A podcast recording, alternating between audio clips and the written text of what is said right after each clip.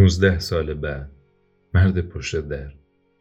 و هفت ساعت پیش از آن که تصمیم به مردن بگیرد روی مبل زیوار در رفتهش نشسته بود و تصاویر زندگی های شاد دیگران را نگاه می کرد و منتظر بود تا اتفاقی رخ بدهد.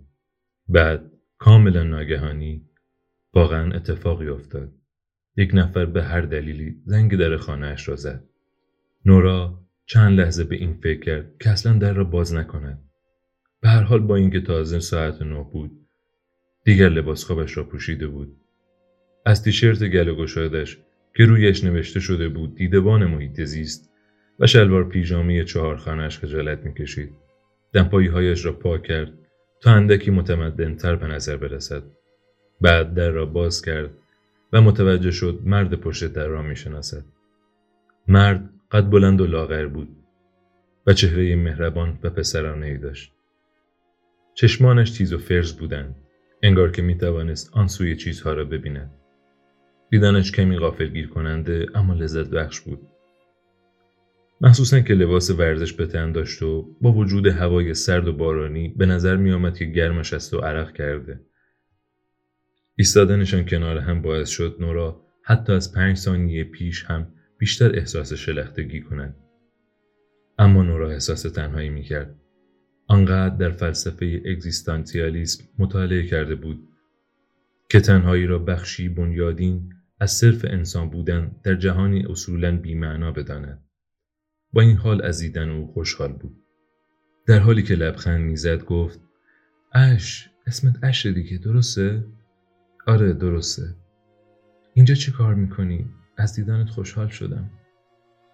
چند هفته پیش که نورا پشت پیانوی الکتریکیش نشسته بود و آهنگی مینواخت اش او را حین دویدن در بلوار بنکرافت از پشت پنجره در همین ساختمان 33 ای دیده و برایش دست کان داده بود. زمانی که سالها پیش نورا را به نوشیدن قهوه دعوت کرده بود شاید دوباره می‌خواست همین کار را بکند. اش گفت منم از دیدنت خوشحال شدم اما ابروهای در هم رفتهش که خوشحالیش را نشان نمی‌دادند هر بار که نورا در مغازه با او حرف می‌زد اش کاملا بیخیال به نظر می رسید. اما حالا غمی در صدایش بود. اش پیشانیش را خاراند و صدایی دیگر از گلویش خارج شد. اما نتوانست یک کلمه بسازد و به زبان بیاورد. داشتی می دویدی؟ سؤال بیمعنی بود. مشخصا اش برای دویدن از خانه خارج شده بود. اما به نظر رسید یک لحظه به خاطر اینکه می توانست حرفهای عادی بزند آرام شد. آره می‌خوام توی نیمه ماراتون بدفورد شرکت کنم. یک شنبه آینده است. آهان آره عالیه. منم توی فکرش بودم که توی یه نیمه ماراتون شرکت کنم. اما بعد یادم اومد که از دویدن متنفرم. این حرف پیش خودش خیلی خندهدارتر از چیزی بود که بعد از به زبان آمدن به نظر رسید. نورا هم اصلا از دویدن بدش نمی آمد. اما به هر حال از دیدن حالت جدی چهره اش نگران شده بود. سکوت میانشان از آنچه بود هم عجیبتر شد. اش سرانجام گفت به هم گفتی یه گربه داشتی؟ آره یه گربه دارم. اسمش رو یادم بود. ولتر. مونارنجی و خط داره. درسته؟ آره ول صداش می‌کنم. اسم ولتر به نظرش خیلی پرتکلف و ساختگیه. و اینطوری که پیداست خیلی هم از فلسفه و ادبیات قرن هجده فرانسه خوشش نمیاد.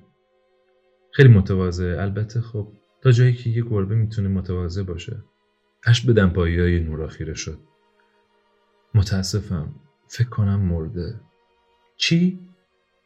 خیلی بی حرکت کنار جاده افتاده اسمش روی قلادش دیدم فکر کنم یه ماشین زده بهش. متاسفم نورا. نورا آنقدر از تغییر ناگهانی احساساتش در همان یک لحظه ترسید که همانطور به لبخند زدن ادامه داد.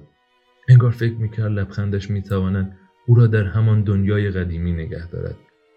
دنیایی که در آن ولز هنوز زنده بود و مردی که نورا قبلا چند کتاب آهنگ گیتار به او فروخته بود به دلیلی دیگر زنگ در خانهاش را به صدا درآورده بود. نورا به خاطر آورد که اش جراح است آن هم نه جراح دامپزشک بلکه جراح آدمها اگر او می‌گفت چیزی مرده به احتمال خیلی زیاد آن چیز واقعا مرده بود خیلی متاسفم. حس آشنای غم به نورا دست داد. اما سرتالین توی بدنش نمیگذاشت گریه کند. وای خدا.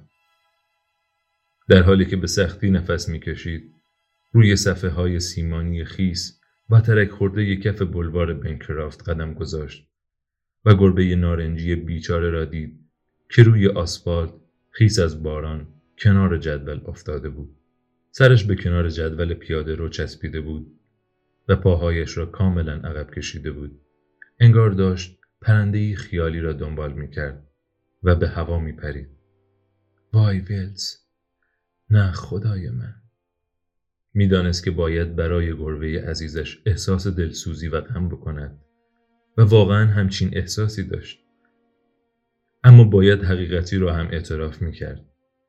در حالی که به چهره آرام و بی حرکت ولتر نگاه می کرد و بی دردیش را می دید احساسی اجتناب ناپذیر در عمق دلش شکل گرفت. حسادت